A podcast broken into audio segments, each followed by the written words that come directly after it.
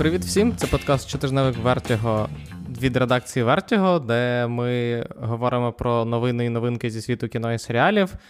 І цього тижня в нас, як ніколи, багато новин, і це тільки таке невеличке прев'ю до наступного тижня, де нас чекає Комік-кон в Сан-Дієго. Тому ми з Микитою зараз швиденько пробіжимося по приблизно мільйону новин, які є на сьогодні. Почнемо ми з найбільшого трейлера минулого тижня. Це, звичайно, перший повноцінний трейлер Володаря Перснів. І тому в мене питання до Микити. Микита, як тобі освітлення в цьому трейлері? Я відмовляюся відповідати на компрометуючі запитання. Я про освітлення все сказав у першому трейлері. Про перший трейлер. Тут стало краще, але не набагато. У мене інше питання. Я от подивився цей трейлер, хочу запитати у тебе: от якщо прибрати все те, що ми знаємо про те, що це трейлер серіалу про Володар Перснів, то прибрати назву, прибрати там дерева, там Валінор, Нуменор, все, що пов'язано з Середзем'ям. Якщо взяти те, що нам показали, у тебе це викликає бажання дивитися цей серіал чи ні? Це дивне питання. Це знаєш, типу, як е, от дивися, візьмемо фільми про Гаррі Поттера, викинемо звідти все, що робить його Гаррі Поттером, і. Ні, от якраз я не про це. Дивись, якщо викинути фільми про Гаррі Поттера і показати трейлер, де хлопчика беруть у чарівну школу, то це вже сюжет і ти вже можеш вирішити, дивитися тобі чи ні. Що нам показали в цьому трейлері, крім нарізки, не пов'язаних. Розумієш, нам не продають про що серіал, крім того, що це серіал по володарю перснів. А треба? Це серіал по володарю перснів. Ну, хотілося б, розумієш, от мені хотілося б. От ми коли розповідали про Everything Everywhere All at Once, сказали ж, який там був класний перший трейлер, що ти дивишся і розумієш, про що він тобі uh-huh. продає ідею у Тора був класний трейлер, бо він тобі продавав вайб і сюжет, і героїв. Що нам продає цей трейлер? Він нічого не продає, ми в нього купуємо, Микита. Тут трошечки інший підхід до ситуації, розумієш? Це не ситуація, коли тобі потрібно продати новий фільм, як Everything Everywhere All at Once, або змусити людей піти на чергову частину Тора. Це серіал по володарю перснів. Що тобі ще потрібно для того, щоб його продати? Добре, тоді скажи, ти задоволений? От ти подивився і тебе все влаштовує. Я його буду дивитися. І я висновки буду робити після того, як я почну його дивитися. Тому що на даний момент нам сказали, що це буде серіал про другу епоху, але я підозрюю, що тут все-таки будуть і певні сцени з інших епох, як мінімум, нам покажуть Валінор, часів ще двох дерев. Нам покажуть, скоріше за все, перехід Фінарфіна через е, льодову пустку. І це все говорить людина, яка просто паралельно записує подкаст про Володаря Перснів, і тому звучить таким чином. Але я скористаюся моментом для того, щоб сказати про те, що до початку серіалу ми запускаємо разом з твоєю підпільною гуманітаркою міні-подкаст чи цикл. Міні-цикл подкастів про Володаря Перснів, де обговорюємо Володаря Перснів, саме фільми і книжки, Сильмареліон, інші книжки так, на, на зразок падіння Гондоліну. І старт цього міні-серіалу подкастів публічно відбудеться 29 липня коли вийде перша частина про братство персня, де ми з Остапом говоримо про братство персня. Але подкаст вже можна послухати або на патреоні Вертіго, де він буде з'являтися найраніше за два тижні ще до е, публічного релізу, або можна буде послухати на патреоні гуманітарки, де він буде з'являтися за тиждень до релізу. Отак. Дякую Амазону за можливість зробити це рекламне оголошення. Перейдемо, Микита, до наступного трейлера.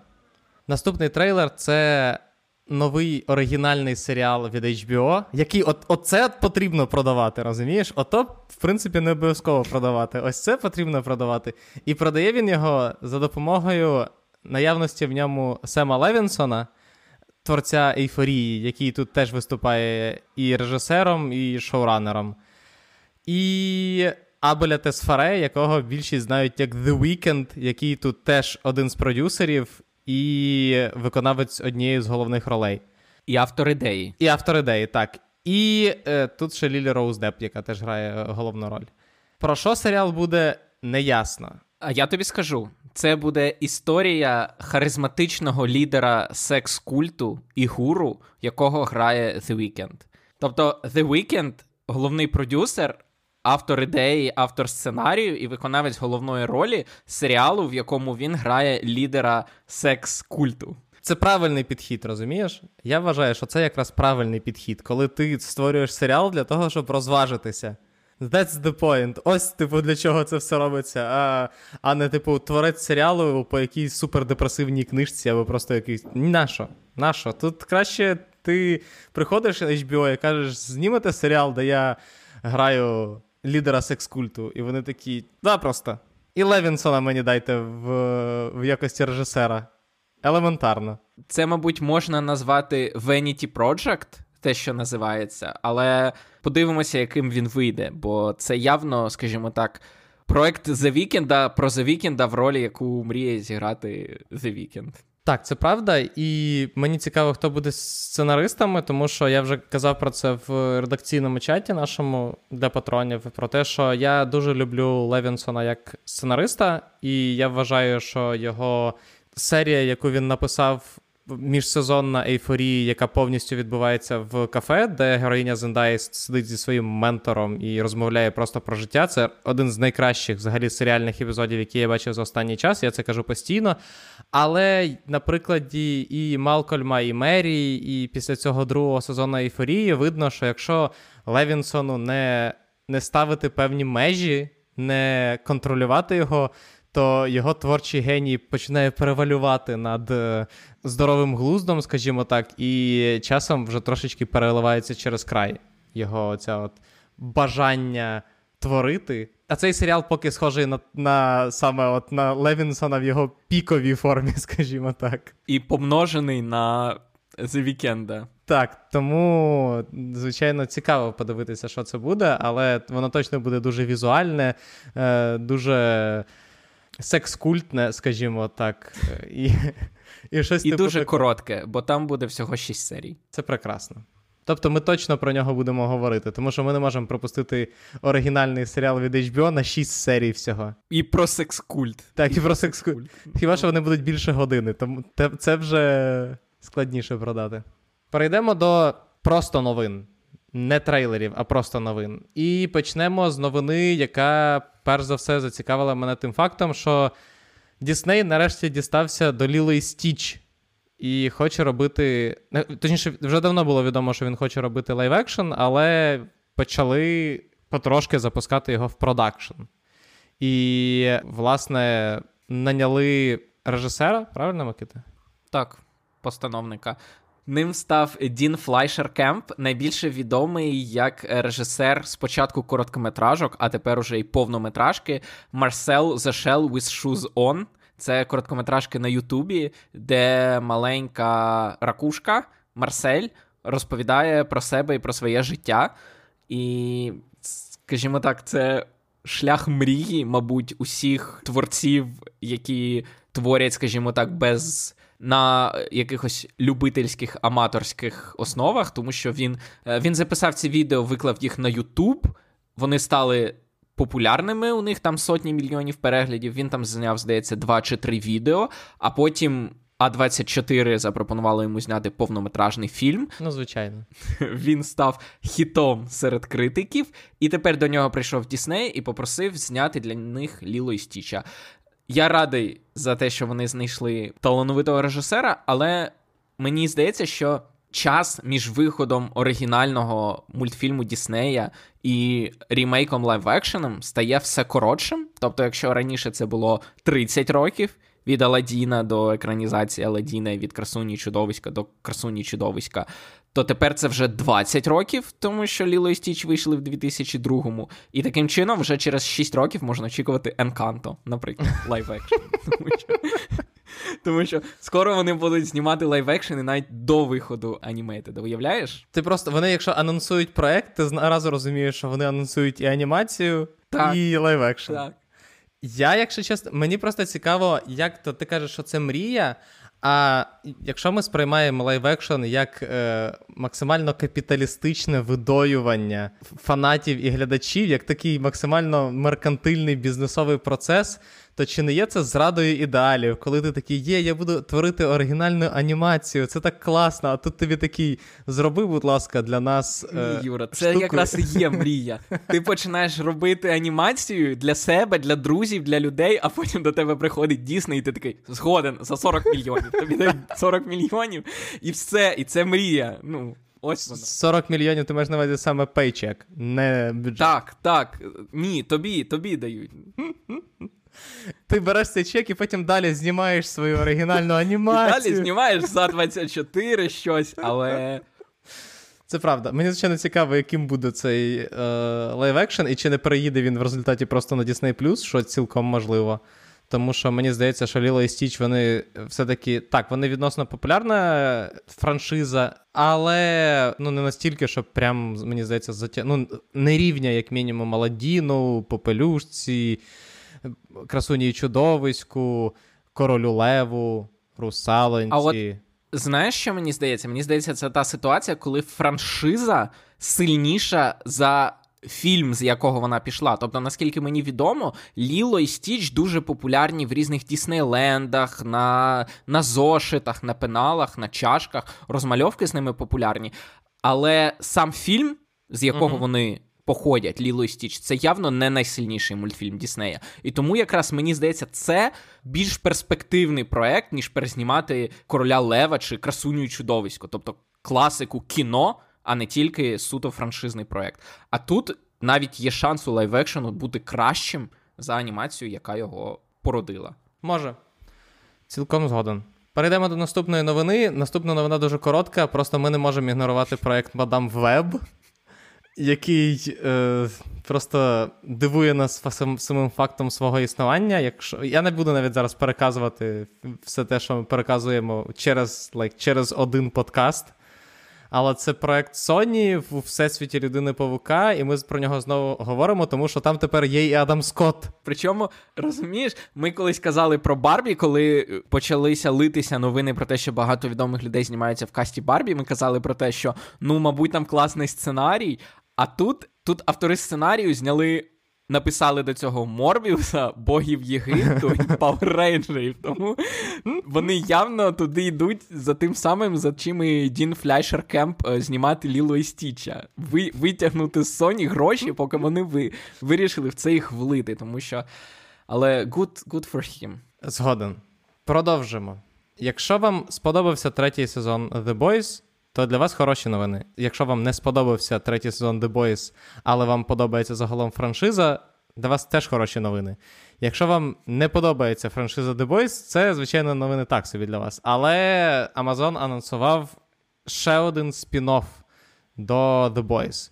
Перший спін-офф це був е, мультсеріал, а зараз анонсували лайв-екшн, який буде називатися Gen V, і який буде по факту серіалом про підлітків, які вчаться використовувати свої здібності. Він, звичайно, буде R-rated, тобто все, як всі люблять, кишки, кров, оце от все, ну, все, за що люблять The Boys, але це буде coming of age комедійний серіал. Не знаю, чи комедійний, але так, він буде про коледж супергероїв. Це, скажімо так, Рівердейл у світі The Boys. М- мабуть, щось подібне. Це школа супергероїв, тільки R-rated. А є серіал Школа супергероїв. Ні, був фільм Школа супергероїв. На секундочку з Куртом Расселом.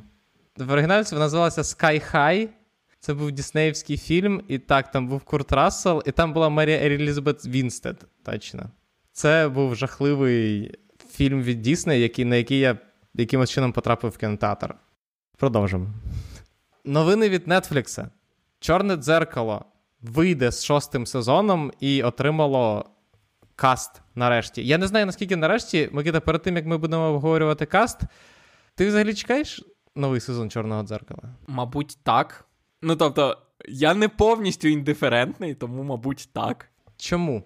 Бо є сподівання, що Чарлі Брукер зніме якусь хорошу серію. Я просто чому питаю? Я обожнюю Чарлі Брукера як дуже талановитого і сценариста, і взагалі серіаломейкера.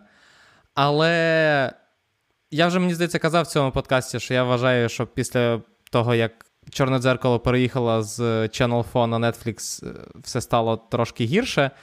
Але мені здається, що все-таки та унікальність чорного дзеркала, яка була в перших сезонах, вона, якщо чесно, вже недосяжна для нових сезонів. Тому що. На той момент це було щось нове. На той момент це була фактично політич... британська політична сатира, яка завжди консервувалася всередині е, самої Британії і всередині переважно Channel 4. Вона розлилась, скажімо так, на весь світ. А зараз це просто Netflix намагається ну, там, за допомогою вижати з Чарлі Брукера ще якусь хорошу серію. Тому а в той час, коли он на вулиці, якщо чесно, відбувається багато такого, що посперечається з чорним дзеркалом в складності серіа... цього, в складності сюжету. Ось. Ну, мені, якщо чесно, здається, звісно, що це суто гіпотеза і спекуляція, але мені здається, що найбільш успішними серіями з останніх сезонів Чорного дзеркала були якраз не. Соціально-політичні теми, не соціально-політичні серії. Найуспішнішими були Сан Жуніперо, яка не про uh-huh. соцполітику, а про стосунки і про людей і USS Калістер, яка теж була не гостро політичною. І тому мені здається, що в е, шостому сезоні більшість серій будуть, скажімо так, більш відсторонено ідейні, ніж якраз от гостро політичними. Ти про що ти кажеш? Тому е, мені здається, що в цьому сезоні воно остаточно звалиться в. Я не знаю, як це спекулятивною фантастикою називали, а просто uh-huh. наукова фантастика, під назвою Чорне дзеркало. От і все. Е, подивимося, тому що в цьому сезоні ще й серій буде більше, ніж в минулому. В минулому було три серії, в цьому буде точно більше, точно що невідомо скільки. Але повертаючись до касту, Микита, назвеш прізвища?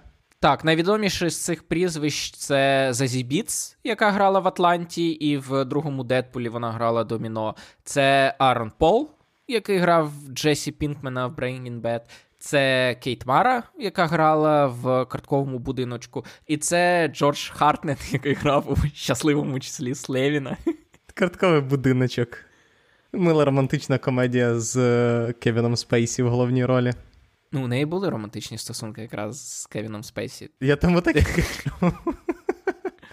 Окей, продовжимо говорити про акторів, які когось зіграють. Ендрю Гарфілд отримав роль Річарда Бренсона в міні-серіалі Hot Air.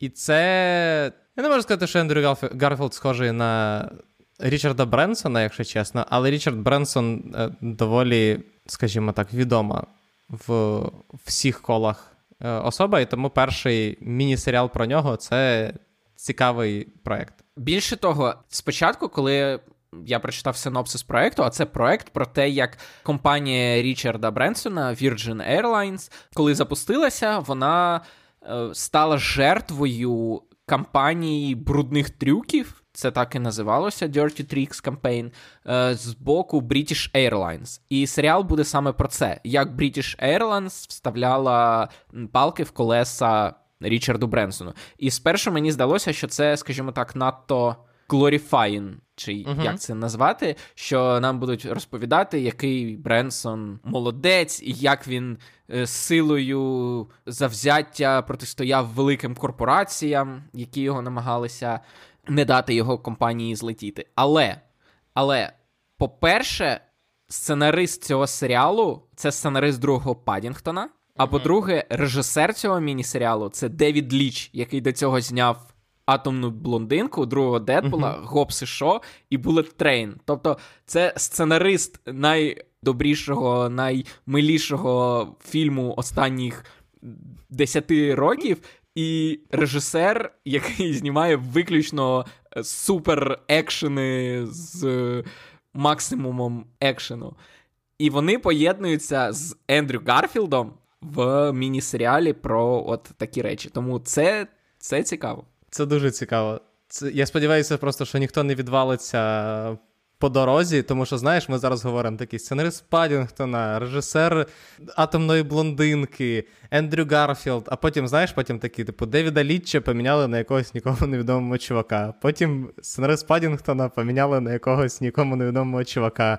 Потім Ендрю Гарфілда поміняли просто на якогось британського актора. І це. Будь-якого. Будь-якого. Так. Тому будемо сподіватися, що серіал доживе до екранів саме в такому, як мінімум, в такому складі. Що ми точно скоро вже побачимо, це новий фільм Сема Мендеса, який після 1917 нічого не представляв. І головні ролі там зіграють Олівія Колман і Колін Фьорд.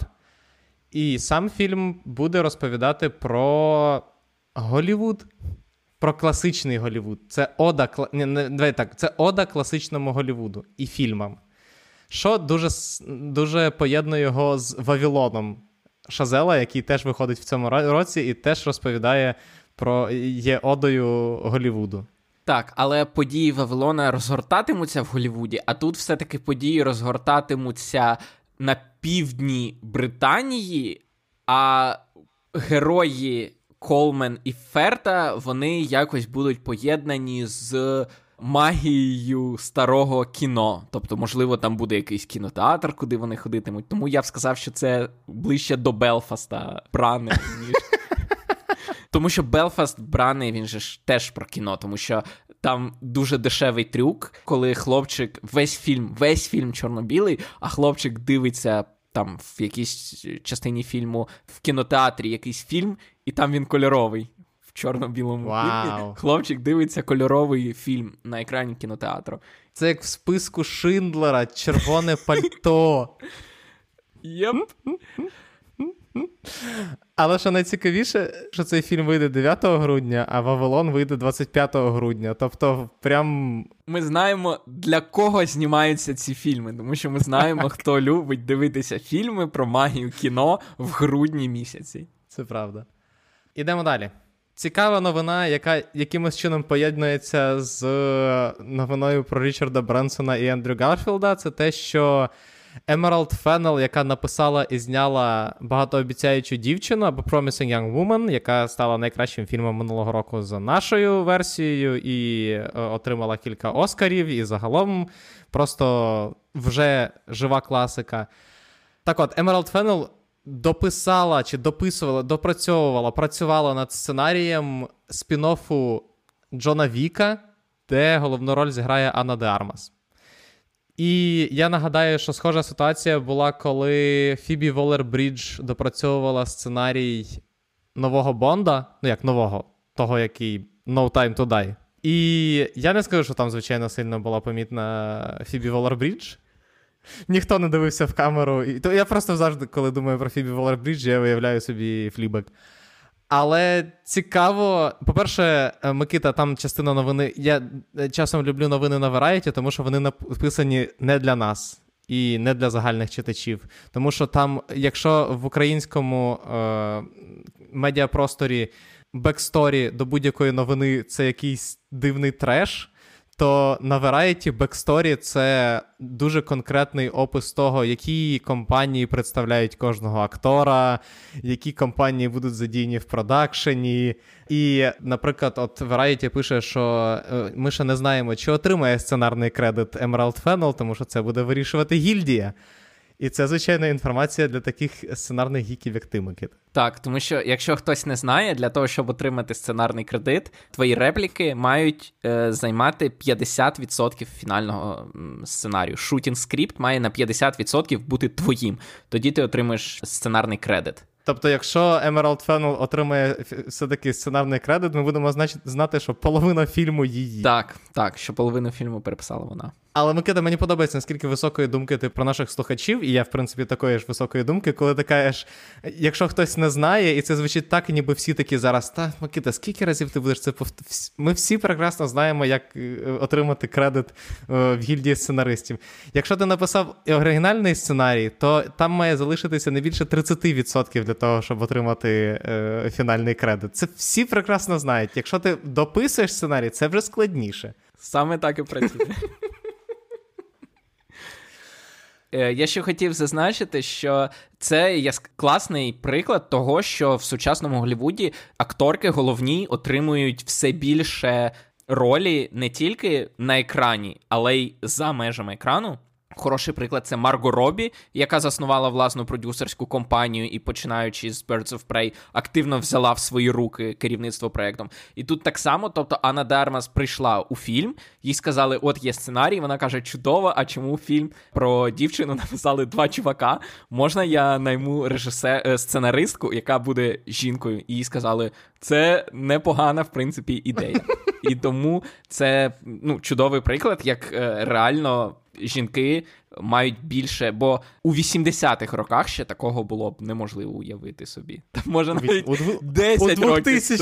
Так, так, тому... так загнув. А зараз, а зараз я вважаю, що це що це дуже вдалий приклад того, як беруть у свої руки керівництво власне власною особою на екрані. Я хотів сказати, що за це насправді потрібно подякувати Різ Візерспун, тому що вона по факту була першою великою зіркою, яка заснувала власну ну, жінкою, я маю на увазі, яка заснувала власну продюсерську компанію, яка бралася за проекти якраз емансиповані, скажімо так, і ну, запустила цю. Просто цю адекватну ситуацію, скажімо так, покращила ситуацію в Голлівуді в адекватну сторону. Перейдемо до новин, які всі так давно чекали те, що Netflix все ближче і ближче до того, щоб додати рекламу до себе на сервіс. За словами топ-менеджменту, вони збираються зробити додатковий.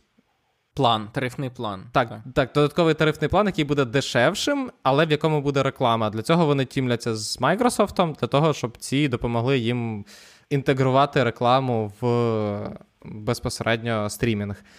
Цікава взагалі подія, коли вона станеться, звичайно. І загалом е, за цим цікаво слідкувати скоріше з точки зору безпосередньо ринку і безпосередньо е, технічного боку стрімінгів, тому що на даний момент всі світові стрімінги, крім, здається, Пікока. Пікока, мені здається, що хулу в хулу теж була був цей. Е, так, хулу і пікок у них є пакети, в яких є реклама. Так, і е, в ні в Діснея, ні в Ворнерів немає, але я підозрюю, як тільки Netflix запустить свій і всі побачать перші відгуки, скажімо так, перші результати, одразу всі ці пакети з'являться всюди, в тому числі і в українських е, стрімінгах. Не сумнівайтеся. Я навіть більше тобі скажу, Дісней уже провів перший, скажімо так, я не знаю, як це називається правильно, але він уже зробив закупку реклами, точніше, він вже запропонував купити рекламу, і вже закомітили 9 мільярдів реклами на Disney+. Непогано.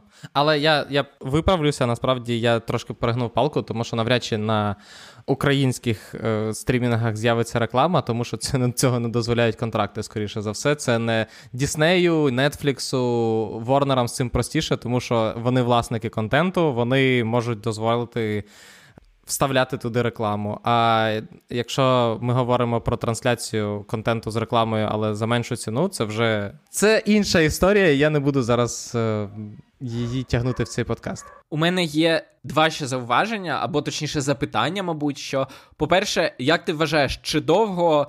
Цей найдешевший тариф, який ми створили тільки для тих, кому дорогі наші основні тарифи, скільки часу пройде, поки всі тарифи збільшать свою ціну, включно з цим, і цей тариф з рекламою буде коштувати стільки ж, скільки зараз коштують звичайні тарифи. Ну це це стандартна і ринкова ситуація. Звичайно, що вони його там зараз мінімальний нетфліксівський е, план. Це скільки там 7 доларів, умовно кажучи. Ну в США я не пам'ятаю там чи 9 доларів. Цей, наприклад, якщо 9 доларів, цей буде, наприклад, коштувати 7. Але там пройде рік-два, і вони, як завжди, на долар піднімуть. Ну, це я не думаю, що просто що це буде прям типу залізна штука, тому що це ринок, і ну ніхто не може ігнорувати підвищення цін, тому що. Це капіталістичний світ, і тут інакше не буває. Тим більше, що враховуючи, що через е, мудацьке російське вторгнення зараз е, світова економіка і так після коронавірусу була в не найкращому стані, а зараз ще більше попливла, і тому не здивований, але мені цікаво насправді, як це вплине на е, взагалі світ стрімінгів, тому що ми все-таки Микита залізли в це болото.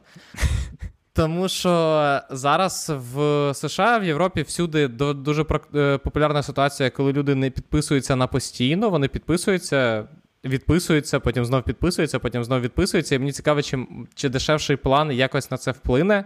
На те, що люди будуть просто не відписуватися, і наскільки взагалі переоцінена переоцінений вплив реклами на глядача. От мене це цікавить. Тому що е, в певний момент, ну тобто, було телебачення, і потім всі вирішили, що от е, для того, щоб боротися з телебаченням, треба не давати рекламу. Це вирішили кабельні канали в 70-х.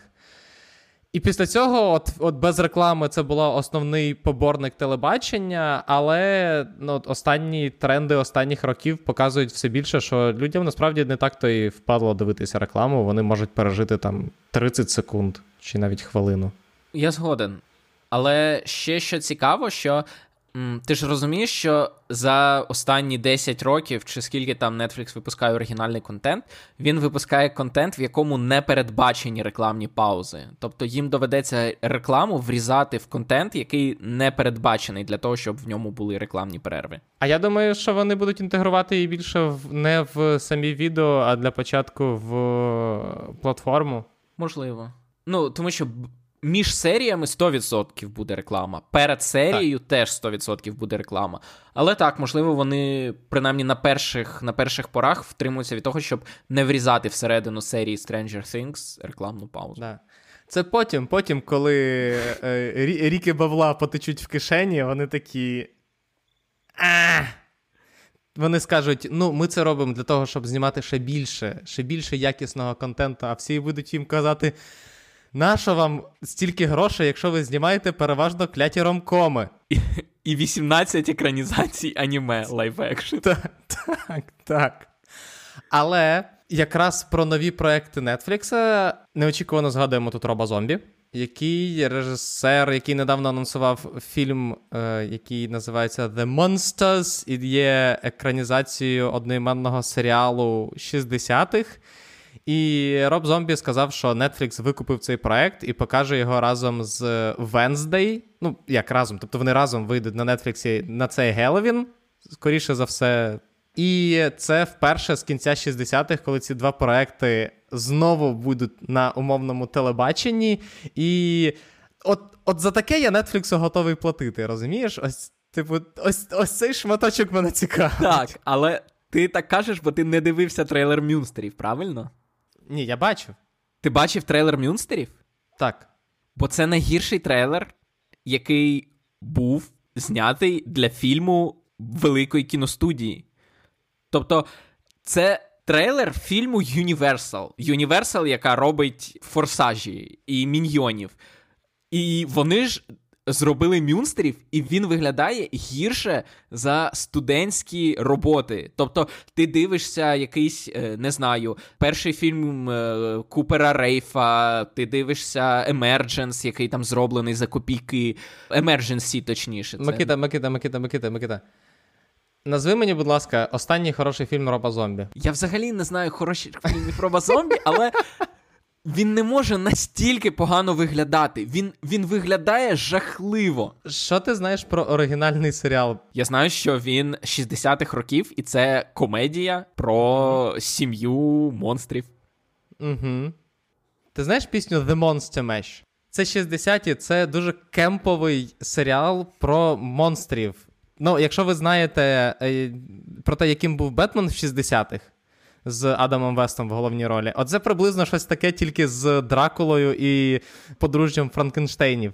Так Бетмен красивіше. Бетмен 60-х років виглядає професійніше і якісніше знятим, ніж це. Ну, воно комічно виглядає. Ти думаєш, чому Universal так так легко його продав на Це от, от це точно. Я просто нічого не чекаю насправді від цього проекту. Це просто, типу, гіміковий проект. Я взагалі здивований, як Роб Зомбі знайшов на нього гроші, і хай буде.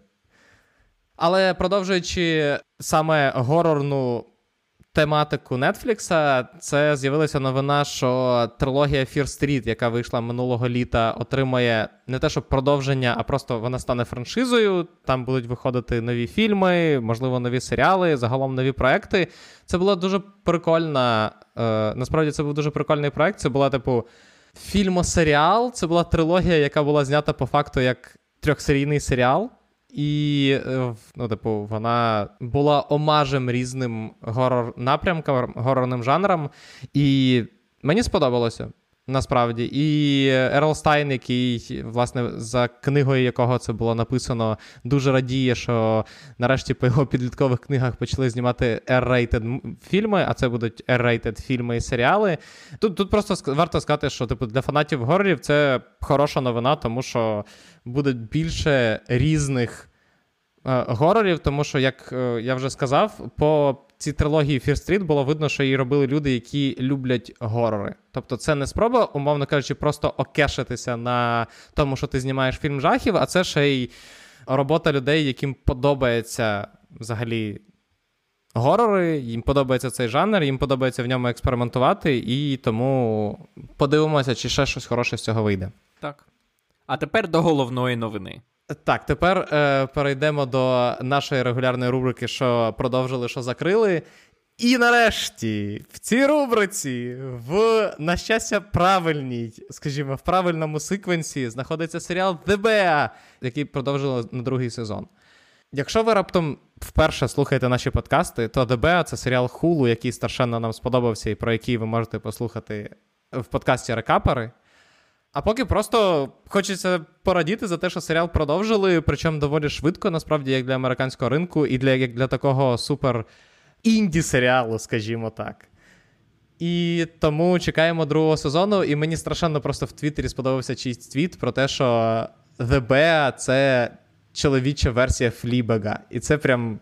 Я вважаю, що це гарне порівняння. Але у ведмеді ніхто не розмовляє з камерою. Ні, я маю на увазі по вайбу, по загалом. Це серіал, який досліджує токсичну маскулінність Микита. Так само, як е, Флібек досліджує токсичну фемінінність, чи що? Фемінність, так. Важливо, я підписав смертний вирок цими словами собі. Але е, серед серіалів, які закрили, теж знайшовся в нас один е, рубрикант. Це серіал Close Enough. Це анімаційний серіал, який виходив на HBO Max від е, автора Regular Show. Так. І який не дочекається свого четвертого сезону, якщо я не помиляюсь, правильно, Микита? Так, його закрили після трьох. Ну от. Перейдемо до телепрем'єр. Телепрем'єр цього тижня маловато, звісно. Якщо вам подобається Райан Мерфі, не зовні, а мається на увазі його роботи, особливо пізні серіальні роботи. Або якщо ви просто фанат американської історії жахів, то вам буде цікаво подивитися другий сезон американської історії жахів. Американських історій. А, так. А, Жахів, так. Не путати з американською історією жахів. Так, тому що. В минулому сезоні Райану Мерфу набрило знімати. Не не захотілося знімати 10-й, здається, сезон американської історії жахів, тобто American Horror Story. І він зняв перший сезон American Horror Stories в множині. А тепер виходить другий сезон, і по факту це все те саме. Просто я не знаю, е, яким чином Райан Мерфі вибиває собі гроші на ці проекти, але в нього це виходить. Так, виходить на хулу, оскільки це FX, FX і хулу, виходить на хулу в четвер. Так. Наступний Набагато цікавіший проект це другий сезон анімації Primal від Дженді Тартаковський. І Микита розкажи трошки про неї більше. Primal це, скажімо так, культ-хіт. Е, анімація, яка перший сезон якої вийшов у 2019 році. Це німий мультфільм про дикуна, про печерну людину, яка разом з тиранозавром власним живе власне в доісторичну епоху. Це супер брутальний, супер візуальний мультфільм, в якому знов таки не промовляється жодного слова. Тобто, це суто візуальний сторітелінг, і це те, що він повертається на другий сезон, це вже маленьке диво. Бо як ти можеш зрозуміти, як в принципі зрозуміло, це не супер, скажімо так, масовий. Але це Adult Swim. Мені здається, що на Adult Swim тобі якраз потрібно бути культовою штукою для того, щоб тебе продовжили. Там не продовжують якийсь рандомний успішний серіал.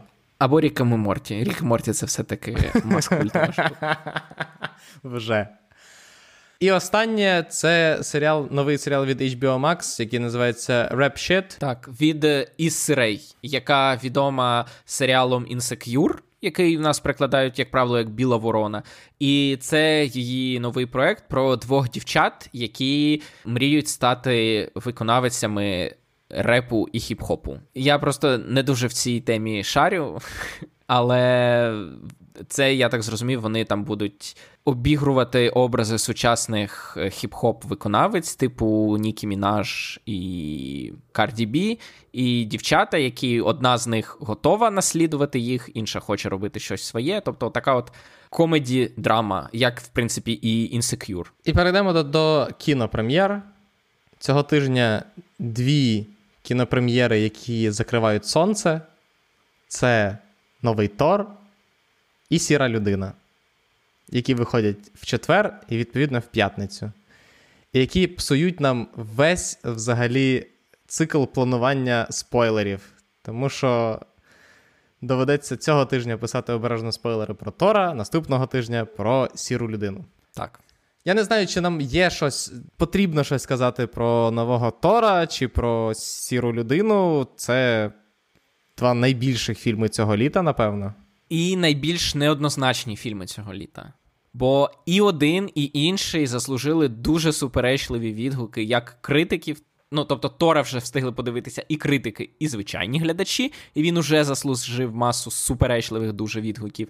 А сіру людину поки подивилися тільки критики, і вони вже розділилися, а глядачі зможуть подивитися в п'ятницю. Але критики розділилися дуже правильно.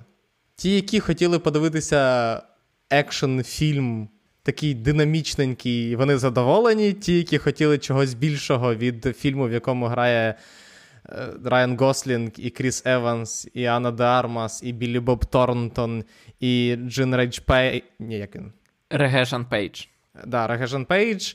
Недоотримали, скажімо, і, і від е, режисера. Режисерів мається на увазі, е, господи, від братів Руссо, недоотримали вони глибини. На що я хочу їм сказати? На що ви розраховували взагалі? Я знаю, на що розраховував Netflix. Тобто, це як знаєш, це ми можемо побачити, як працюють ці хвальоні алгоритми Netflix, що який найуспішніший фільм у світі? Месники. Хто зняв месників? Брати Руссо. Треба дати їм гроші, нехай вони і нам знімуть найуспішніший фільм. Все. Але подивимося, чи спрацює цей алгоритм. А найголовніше, чи розумієш просто в чому річ? Звісно, нам внутрішньої ніхто статистики не видасть, але головне питання, на яке має відповісти цей фільм, чи вартий фільм 200 мільйонів для братів Руссо, ніж купити такий самий, умовно кажучи, Man from Toronto від Sony, щоб він теж два тижні побув на першому місці фільмів Netflix і назавжди зник. Ну, але слухай, Netflix вже почав тестувати випуск фільмів в ширший прокат, тому що, я так розумію, сіра людина вийшла в прокат навіть в Європі. Якщо раніше обмежений прокат Netflix стосувався тільки оскароносних фільмів, і він виходив в Нью-Йорку і в Лос-Анджелесі, де. Ці фільми повинні бути показані, щоб стати контендерами для Оскару, uh-huh. то зараз вони потрошки розширюють, розширюють свій, е, скажімо так, обмежений прокат. І я не здивуюся, якщо вони просто будуть виходити в один час в широкий прокат. Ну, насправді, це, мені здається, окупить їх набагато швидше. Так, тут я згоден. І е, третій, третя кінопрем'єра, яка тут є тільки через те, що Микиті подобаються Coming of Age історії. Це новий фільм від е, Amazon Prime. Це перший фільм Білі Портера. Е, він постановник, і це of історія про пару, в якій е, дівчина це трансгендер. От, власне, це новизна цього каміновейджа. Ну і плюс перша проба Білі Портера на посаді постановника. Тому, якщо не хочете дивитися Тора і сіру людину, от вам третій варіант. На цьому все. Дякуємо, що слухали нас. Не забувайте підтримувати Збройні Сили України, завдяки яким ми, власне, записуємо цей подкаст. І, на щастя, цього разу він не переривався ні повітряними тривогами, ні, ні нічим. Тому підтримуйте ЗСУ, волонтерів, е, місцеві ініціативи підтримуйте один одного. Всі разом приближаємо перемогу над Росією і е, над цими клятими орками. Крім того, Не забувайте про наші інші подкасти, наприклад, про подкаст Рекапери, який е, за два місяці, за які він виходить, зібрав вже суттєву гамму чи палітру серіалів, про які ми встигли там поговорити. Від Міз Марвел, яку ми обговорювали буквально от щойно, і тільки вбивства у будівлі, які теж вийшли на минулому тижні, до Better Call Saul, Баррі, Дивних див і всього, що виходило за останні два місяці. Підписуйтесь на наш Патреон, підтримуйте нас на Патреоні, тим більше, що зараз всі гроші з нашого Патреону йдуть на ЗСУ, але нам все одно приємно, що циферка потихеньку росте, і ми ми просто чекаємо цих е, післявоєнних часів, коли ми, ми нарешті будемо витрачати їх на себе. Е, якщо, звичайно, ця циферка після, після війни е, драматично не дропнеться, але це вже таке. Почуємося в або в обережно спойлери, де ми будемо обговорювати Тора, або вже в наступному випуску щотижневика. Ну або в якомусь іншому наших подкастів. Па-па. До побачення.